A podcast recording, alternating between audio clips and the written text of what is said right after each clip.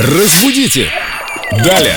С нами в студии Виктория Полякова, знаток русского языка, культуролог. Вика, привет! Привет.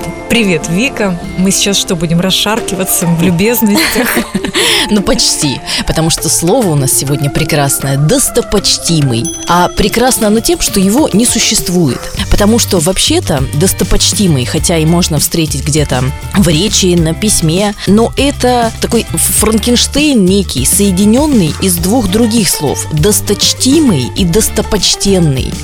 И э, в целом, ну, значение у них так или иначе схожее, то есть это вот какой-то выдающийся человек, очень чтимый, очень почтенный, но достопочтимый сказать нельзя. Такого слова нет. То есть мы говорим либо досточтимый, либо достопочтенный. Достопочтенный употребляется в современном русском языке, по-моему, чаще. Да, вообще, если уж совсем честно говорить, то они оба не очень часто употребляются. как-то То есть я вот. тоже уже в реликвии ударилась.